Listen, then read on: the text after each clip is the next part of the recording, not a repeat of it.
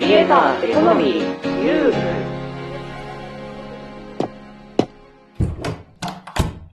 この部屋はネット大好き3人がネットで稼ぐクリエイターやインフルエンサーの話題をやいやい語る部屋である。おはようございます。かぐわです。今日もネット界隈で起こってる最新トレンドを見ていきましょう。皆さん、炎上怖いですよね。でも、これ気をつけてれば、まあ一般の人はね、えーそうそう炎上することはないと思うんですけども、それでもね、え、こんなことが、なんていうことが、たまに不定期でね、えーニュースになったりしますよね。今日はそんな炎上に関する話題をご紹介します。それでは行ってみましょう。ハッシュタグクリエコではまずこちらの記事です。2023年10月4日トースポウェブの記事です。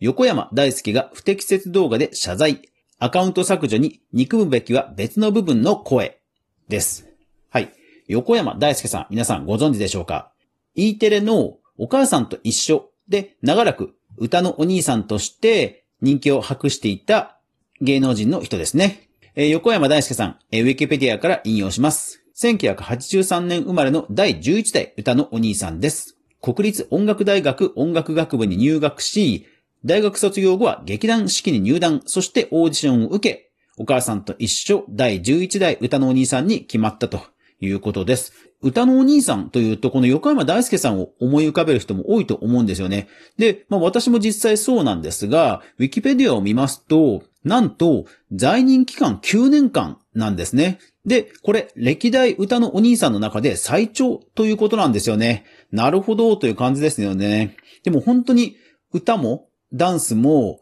こう、爽やかさ、ルックスも、すべてこう、まさに歌のお兄さんって感じでしたよね。うん。なので、えー引退後も、えー様々な活動をして、えー人気を博している、まあ、芸能人の方です。で、そんな大輔お兄さんがですね、えー炎上してしまったということで何が起きたかというと、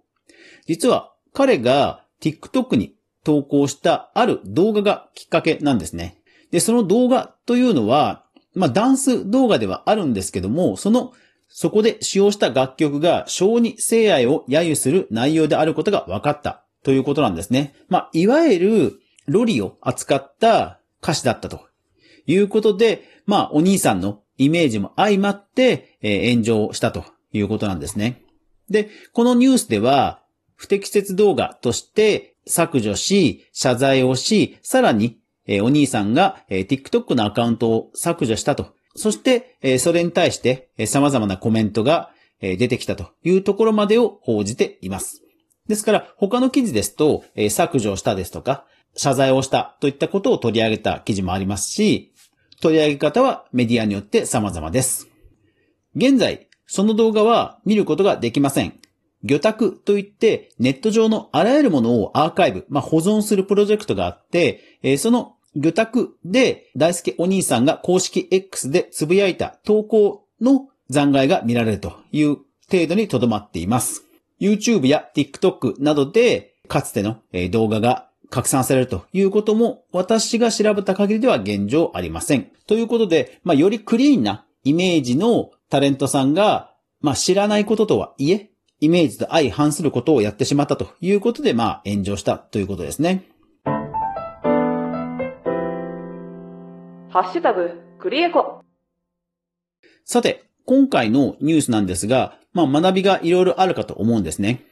まずそもそもお兄さんがなんでこの曲の踊ってみた動画を作ってしまったのかなんですけども、まあこの曲、TikTok に限らず YouTube ショートなどでも、まあ本当にヒットしてるんですよ。おすすめにこの曲が出ないことは多分ないと思います。まあそれぐらいですね、ダンスと楽曲が、まあ、キャッチーな内容であると。ただですね、えこの楽曲の内容、よくよく聞くとですね、え9歳の、えーしぐれういさんが小児性愛者に対して罵倒を浴びせるという内容らしく、ま、よく聞くとそういうことだと。ただ私はですね、これ、そこまでとは知らなかったんですが、ただまあ、元となる動画を見ると、まあちょっと、アニメの女子の子供が、まあダンスを踊ってるというような動画というのはまあわかるので、まあまあ、それを、あえて何か、真似しようとか楽曲を使うというのは思ってなかったんですけども、まあダンスとしてはやっぱり流行ってしまっていたので、まあそれにお兄さんが乗っかってしまったということなんですよね。ただ逆に乗っかっている芸能人さんも当然たくさんいますので、まあまあ、そこは、まあなかなか気づかないかなというのはあります。さて、そんな批判を受けて、お兄さんが取った対応を見ていきましょう。お兄さんが動画を投稿したのは9月29日です。そして、まあ当然ですね、9月30日とか10月1日などはですね、えー特に炎上することなく、ネットでは何も波風は立っていませんでした。ただですね、え10月2日、株式会社アーテックという会社があるツイートをします。それがこちら。お詫び。9月29日の弊社 X アカウントに不適切な投稿がございました。投稿をご覧になった皆様に大変ご不快な思いをおかけいたしましたこと、深くお詫び申し上げますと。はい。こちら何かと言いますと、その動画の中に子供の持つあのブザーあるじゃないですか。あれが出てきたと。で、実はこの会社はそのブザーを作っている会社なんですね。で、そのことに対して、まあ動画で取り上げてもらいましたということを、社員さんが、まあネタ的に取り上げて動画にしていたということなんですね。ですからまあ、教育玩具を作るメーカーが、まあそういった動画を取り上げられていたとはいえ、ネタにしてしまったというところで炎上をしたんですね。そして、まあ対応として、2日に30、1日、3日後ですね。3日後に謝罪の対応をしたということです。で、これがですね、379万インプレッションということで、まあ、ものすごく話題になったわけですね。ですから、これを見たときに、はたと思った方も出てきたんじゃないかと私は推察します。そういえば、歌のお兄さんもこれ扱ってたよねと。まあ、これが影響してかわからないですけども、まあ、その1日後、10月3日に、まあ、おそらく気づいたんでしょう。10月4日の午前1時にお兄さんがブログを更新します。えーそれがこちら。10月4日1時1分、横山大輔オフィシャルブログです。えー皆様というタイトルで、今回曲の歌詞及び背景を把握せず、流行りという理由だけでダンスを真似て投稿してしまいました。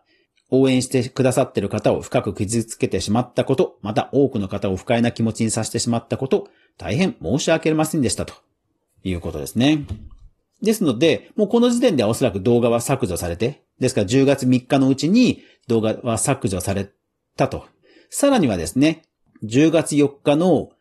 同じ日の午後2時、ブログをさらに更新します。皆様からのご意見を真摯に受け止め、TikTok はアカウント削除させていただきますということですね。で、このブログの投稿、どちらもですね、コメントとしては非常に同情的なコメントが多数寄せられている、まあ、投稿になっています。まあ、このことを受けて、先ほどの冒頭の記事が夜の6時に公開されたという形です。ですので、この憎むべきは別の部分という声も、まあ、こういったことを受けて、投稿したファンのコメントを引用したものということになります。このニュースを見てでのコメントに関しては、やはり同情的なものが非常に多く、まあ不適切とは思うものの、沈下したと言ってもいいんではないかと思います。ですので実際、えー大輔お兄さんのその問題となった動画は、えーネット上にデジタルタトゥーとして残っているようには今のところ見えません。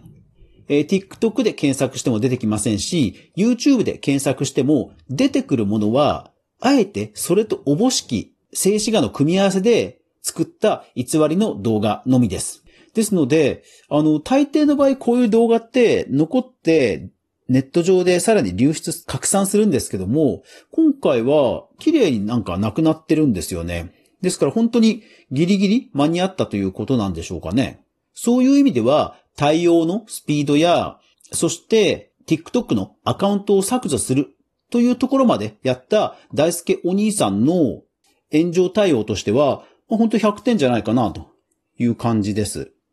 特にクリーンなイメージを持たれているタレントさんって、本当どこに落とし穴があるかわからないので、この対応は本当にあの参考にできるんじゃないかなと、えー私は思いました。ハッシュタグ、クリエコ。さあ、そんな大輔お兄さん、なぜここまでこんな対応ができたんでしょうか？まず、そもそも、まあ、ブログをね、えー普段まめに書いていて、ファンの方とコミュニケーションができていた、まあ、ブログを書くことに慣れていたということでは、情報発信にそもそも長けていたというところはあると思うんですよね。まあ、だからこそ、流行りに乗っかってしまって、えーそういった動画を、えー投稿してしまったと。まあ、やっぱり動画自体、あの、踊ってみた動画自体は、まあ、やっぱりですね、イメージとしては、ちょっとやっぱり最悪なんですよね。子供向けのお兄さんイメージなのに、そういったテーマの動画をネタにしてしまったっていうのは、やっぱりちょっと、ちょっと、組み合わせとしてはちょっと最悪なんですよね。あの、悪い組み合わせいっぱいあると思うんですけど、やっぱり組み合わせとしては悪いんですよね。実際、海外のメディアでは、そっちの方をフューチャーしたタイトル付けになってるものもあるので、特に今、ジャニーズなどの問題が取り沙汰されてる中で、まあ、うん、ちょっとタイミングも悪かったなという気はします。ですから、この初動が、あと1日でも遅れてたら、ちょっともうちょっと炎上は長く続いたような気はします。で、そんなお兄さんがなぜまあここまで対応できたのかということなんですけど、実はお兄さん、炎上は今回初めてではありません。ただまあ前回の炎上もですね、まあ、若干もらい事故的なところは思うんですが、何が起きたかなんですけども。番組はこのまま続きますが、ラジオトークの皆さんはここで一旦終了です。ぜひ、ポッドキャスト、スタンド FM、YouTube、他の媒体でフル視聴してください。ではでは。ハッシュタグ、クリエコ。